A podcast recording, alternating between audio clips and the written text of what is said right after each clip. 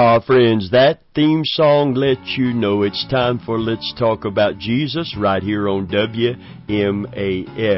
I pray that it is something that is familiar to you, because if it is, and you recognize the broadcast by the theme song, uh, you are a consistent listener right here on WMAF to this broadcast. And we feel like we have friends, uh, not just in Madison, North Florida, South Georgia, but all over the world. Wherever you're receiving this broadcast, we welcome you today. And if you don't know Christ, as your personal Savior, uh, please stay tuned today. The message we have from the Word of God, the good news of Jesus, the gospel of Jesus Christ, is filled with God's great love for fallen men and women just like you, just like me. So don't miss this broadcast today as we're going to be talking once again about the love of God, faith's strong foundation. Praise God. Amen. So we, we want you to hear from God's Word uh, this great message of hope and truth today that can change not only your life right here, right now, but change your destiny where you're going to live forever and ever. Praise God. Amen. Well, we're so grateful for our listeners today and we would invite you, if you enjoy this broadcast, to let the station know. Let the station know you enjoy their, their format and their programming. And uh, we thank God uh, also for the fellow ministers that minister right there in Madison and North Florida. Uh, these, uh, those who open the Bible on Sunday morning and invite people to their churches to hear the Word of God and minister that Word. We need it now and we need those ministers who will stand up for Christ and for the Bible and for the truth of God's Word like never before. And we want you to know that we are in full cooperation with every Bible believing preacher and teacher and church and denomination. Praise God. Hallelujah. The last day harvest is here and we are, want to be part of that gathering in of the precious, precious sheaves, uh, and to lay them before the feet of our Savior Savior when He comes. Praise God. You that are listening in Africa, we know we have listeners in Africa. We welcome you today. You that are listening in Arizona, we welcome you. West Virginia, we welcome you. I could go on and on and on and on, but we just want you to know that we're so glad that you've joined us for this message today. We hear a lot about faith today, and maybe uh, because so much emphasis has been put on faith, we're getting into an imbalance and we want to bring that balance back because without an understanding, an appreciation, and an appropriation of the love of God, we will never consistently use and build and use our faith. So we want to talk about this foundation for faith, which is nothing less than the love of God. Amen. So as incredible as it is, God's love is also indisputable. And this is where we're going to continue this message today. The indisputable love of God. Hallelujah. You have your Bibles. I just want you to turn to our text for all of this teaching is back in the book of Psalms, Psalm 36 and verse 7, which simply says, How excellent is thy loving kindness, O God. Therefore, the children of men put their trust under the shadow of thy wings. We've been talking about the incredible love of God. And to, this week we're going to be talking about the indisputable and then the indispensable love of God. And we're going to see how far that we can get in this wonderful, wonderful revelation of God's heart and everything that motivates every redemptive act of God toward fallen men is based on His great love for you and His great love for me. Uh, F.W. Boreham compiled a list of favorite texts of some great men of God, like Sir Isaac Newton, uh, John Newton, David Livingstone, William Carey. The final chapter of his book was on John 3:16, and he called it everybody's text. And indeed it is. It's so simple and so sufficient, so sure. Its words are simply wonderful and wonderfully simple. Another theologian writes, in this wonderful verse of scripture, John 3.16, which has rightly been called the heart of the gospel, are contained the revelation of the gospel's fundamental truths. John 3:16 is very familiar to most of us, maybe a little too familiar to where we really don't get the force of it and the power of it. It is the most used verse of scripture to win souls to Christ in all of the Bible, and it simply says for God so loved the world that he gave his only begotten son that whosoever believeth in him would not perish, but have eternal life. And this commentator goes on to say in the first declaration here, made to us, we have a revelation of God. And what we are told of God is perfectly astounding. In fact, from the standpoint of man's reason, it is wholly incredible. If we had been told that God stooped to notice the world of mankind, that would have been astonishing enough. If it had been said that he regarded us and his goodwill and mercy was upon us as it is upon all his works, that would have been a revelation to call forth man's wonder and praise. But when we are told that God loved us and so loved us that he gave his only begotten son for us, if we try to grasp that thought in its fullness of meaning, our minds are overwhelmed. It is inconceivable that the Creator of the universe should love us. Then we need not stumble at the miracles over Joshua's making the sun stand still, literally God answering his prayer, or the whales following Jonah. Those things are nothing in comparison. Here's something far and away above and more important and impossible on the face of it. How can it be? Yet here it is calmly stated that God loved us this much that he would give his only begotten Son. Not just give him to come and lay in a manger and grow up and teach righteousness, but give him to be sacrificed upon a cross, to bear our sins as our substitute, as our Lamb of God. So friend, today, no matter how you feel about yourself, and no matter how others feel about you, no matter what the devil says to you, no matter how the circumstances may look, God's love for you and for me is indisputable. It's incredible, but it's also indisputable. We need a renewed vision of Jesus suffering and dying upon the cross for us for you, for me, so that we never doubt God's love for us. The cross screams, I love you in the face of cursing, mocking, hate-filled, fallen man, taking sick pleasure in his pain and suffering, and yet he, who could have called the armies of heaven, remains on the cross. He who created man, and he who created the tree from which the cross was hewn, he who created the earth and all that is in. He who hung the stars in space. He so loved you and me that when every cell of his body cried for relief, he stayed on the cross.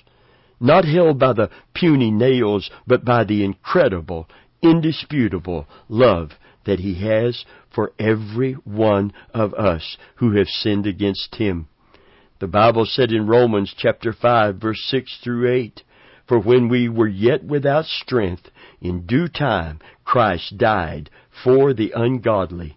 For scarcely will a righteous man will one die, yet peradventure for a good man some would even dare to die. But God commendeth his love to us, in that while we were yet sinners, Christ died for us. This word commendeth in the, in the Greek means to show, to prove, to establish, to exhibit. The Amplified brings this out. It says, But God shows and clearly proves His own love for us by the fact that while we were still sinners, Christ, the Messiah, the Anointed One, died for us. Hallelujah. So God's love is incredible. It's indisputable and it's also indispensable. That's why it is faith's strong foundation. Getting a grasp of the love of God is vital to victory. When the pressure is on, when the, we are persecuted, when we are tempted, when we are facing overwhelming circumstances, when a prayer is unanswered for a season, when heaven seems shut up, and when God seems distant, when we need a place to stand where faith still clings to God's promises, that's when the love of God becomes so vitally important to us. Romans 8, 35 through 39 says, Who shall separate us from the love of Christ? Shall tribulation, or distress, or persecution, or famine, or nakedness, or peril, or sword? You see, all of these things seem to tell us God doesn't love you. If He loved you, none of these things would befall you. But the cross continues to declare God's love for you and God's love for me. The scripture goes on to say in verse 36, as it is written, For thy sake we are killed all day long, we are accounted as sheep for the slaughter. Nay, in all these things we are more than conquerors through him that loved us. Paul says, For I am persuaded that neither death, nor life, nor angels, nor principalities, nor powers, nor things present, nor things to come, nor height, nor depth, nor any other creature shall be able to separate us from the love of God which is in Christ Jesus our Lord. Ah, friend, when the heat is on, in the furnace of affliction, let us glory in the cross. Let us glory in the cross. In Jude 1, verse 20 and 21, it said, But ye beloved, building yourselves up on your most holy faith, praying in the Holy Ghost, keep yourselves in the love of God, looking for the mercy of our Lord Jesus Christ unto eternal life. Sometimes the emphasis is just on praying, praying in the Spirit, praying with the Spirit, praying in faith and believing. But the next verse says, keep yourself in the love of God. We're building ourselves up in that prayer life, but the foundation for that building is the love of God. The Bible actually says the Holy Spirit sheds the love of God abroad in our hearts. So we don't just know this intellectually, we know it experientially. We sense that love and we accept that love because of the cross and the person who stayed on it for six long, agonizing hours just because he loved you and he loved me. This scripture and this indispensable truth was life changing for a preacher well known by the name of David Wilkerson. This is what he said about it. He said, The Holy Ghost recently stirred my spirit concerning His love. And I'm quoting him. He led me to this passage from Jude. Ye beloved, building yourself up on your most holy faith, praying in the Holy Ghost, keep yourself in the love of God, looking for the mercy of our Lord Jesus Christ unto eternal life. As I read these verses, he, he, he states, I heard the Spirit quietly whisper to me, David, you've never yet come into the fullness and joy of my love. You have the theology right, but you haven't yet experienced the ecstasy and rest of keeping yourself in my love. Up to now, you've only been in it up to your ankles, but there's a whole ocean of my love for you to swim in. The Bible is filled, friend, with the truth of God's love. And David went on to say, but at times I allow myself to wonder, how could God ever love me? It's not that I doubt His love, it's more of a failure on my part to keep myself in the knowledge and the assurance of His love for me. Ah, friends, we need to stay focused on Christ and Christ in a particular way. Christ on the cross for us. Resurrected, yes. Ascended to heaven, yes. Seated at the right hand of the Father, absolutely. Coming back for us, absolutely. But always loving us enough to stay on the cross. It's a wonderful moment when you grasp this truth. You suddenly realize God loved me when I was lost, undone, and a stranger. And He proved His love for me by sacrificing His own Son on my behalf. Few Christians, however, learn how to be kept in God's love. We know something of our love toward the Lord, but we seldom seek the revelation of God's great love for us. In fact, if you were to ask most Christians to find biblical passages on God's love, they could only point to a few. If you asked them about faith and confession and the believer's authority, they could find many. And yet the foundation for all of those great truths is the very love of God that was demonstrated when Jesus was suspended between heaven and earth. And he spanned that great gulf between God and fallen man that sin had created.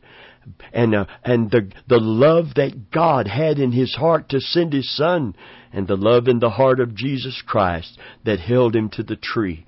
Ah, friend, we need that focus again so that we can run with perseverance the race that is set before us and not faint and not become weary. We're sustained by that understanding, appreciation, and appropriation of the great love wherewith God loved you and God loved me. Praise the Lord. The Bible said we're to run this race looking unto Jesus who is the author and the finisher of our faith. And if we just look to Him for inspiration to believe, uh, look to Him for for uh, a development of faith in His promises, His person, and not look to Him to get, grasp the love that was in God's heart that sent him and the love that was in his heart that held him to the cross, we're not going to see the full picture. We're not going to get the full understanding. Let me put this in context. Looking unto Jesus in a particular way. Listen to it. Looking unto Jesus, who is the author and the finisher of our faith.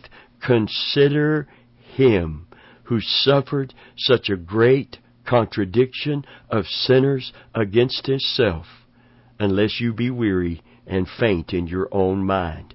You see, when I focus on Jesus on the cross, I am not focused on me. that questioning of God, why has this happened to me? If you love me, and opening the door for the enemy to lie and say, if God loved you, He would not have allowed this to come upon you. Oh, friend, everyone has been in that circumstance and heard the voice of the enemy accusing God of not loving us. And that issue needs to be settled at the cross. Praise God. Listen, understanding the love of God is the secret to an overcoming life. Multitudes grow spiritually cold and lazy because they're ignorant of God's love for them. They don't know that their greatest weapon against Satan's attacks is to be fully convinced of God's love and to never doubt it through the revelation of the Holy Ghost. Charles Wesley understood this and he wrote in that song, And Can It Be? It said, one of the verses said, He left His Father's throne above, so free, so infinite His grace, emptied Himself of all but love, and bled for Adam's helpless race. Tis mercy all, immense and free, for, oh my God, is it found out me. Amazing love. How can it be that thou, my God, should die for me? When we get away from that focus on the cross, and we just focus on ourselves and our immediate circumstances, we are, we are opening the door for the enemy to lie to us concerning God's love. We need to settle this issue once and for all that no matter what happens, we never doubt God loves us. Our faith will sustain us in the furnace of affliction. as long as we never doubt the love of God. It's not faith as some abstract force divorced from the, the knowledge of a person and His great love for us. It is faith that is based on that very reality.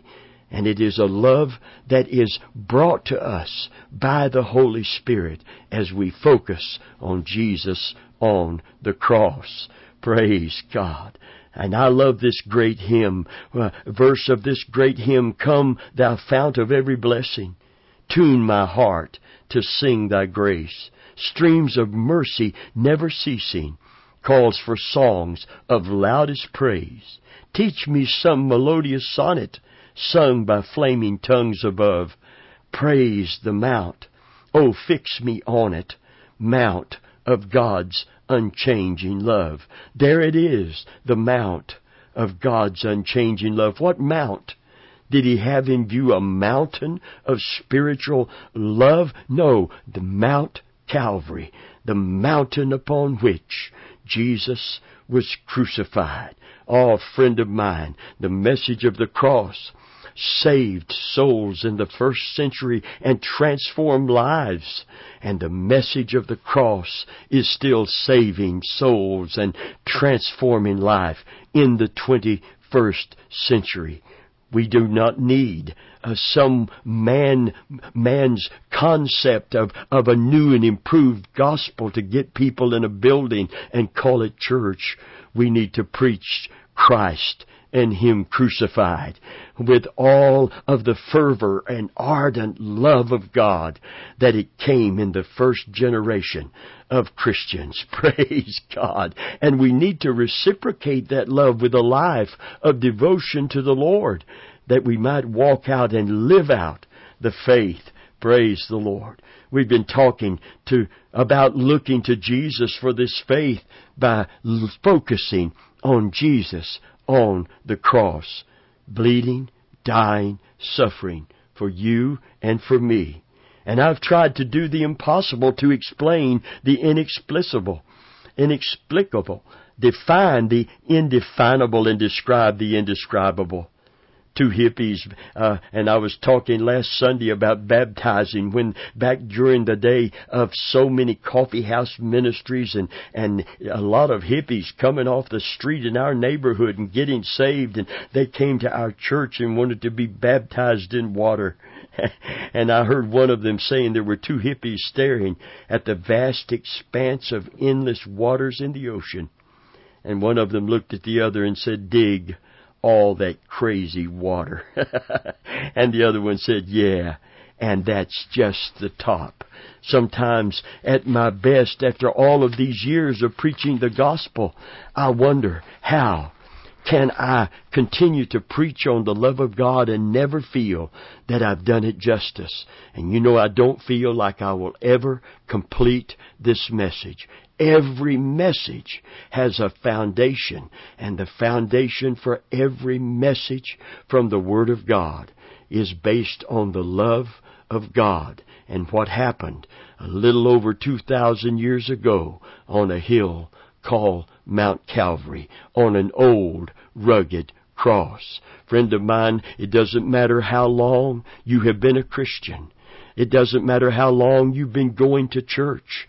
And I believe the first love needs to be rekindled over and over again.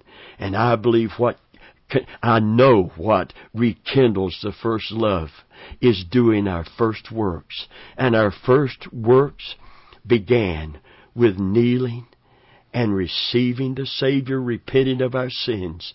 And our focus at that moment was Jesus Christ on the cross, dying for us. And it stimulated love within us for Him, and it is called the first love in the book of Revelation.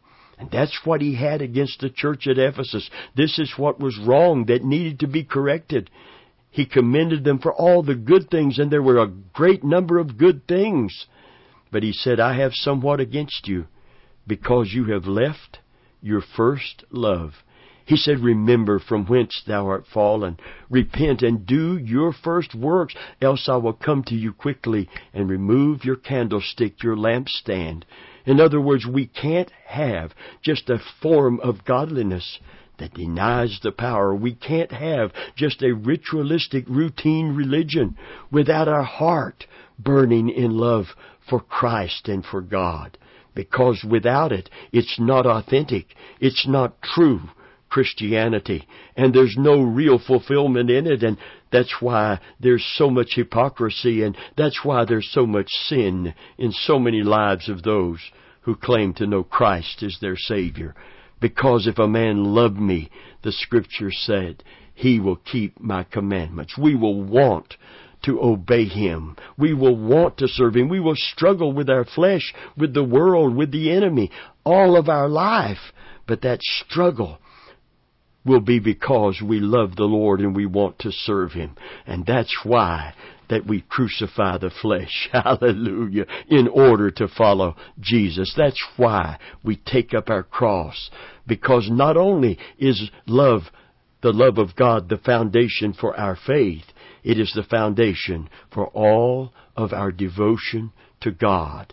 And if a man love me, if we reciprocate love, if first we have to receive it before we can reciprocate it, first we have to look to the cross and believe with all of our heart by the help of the Holy Spirit just how much God loves you and God loves me.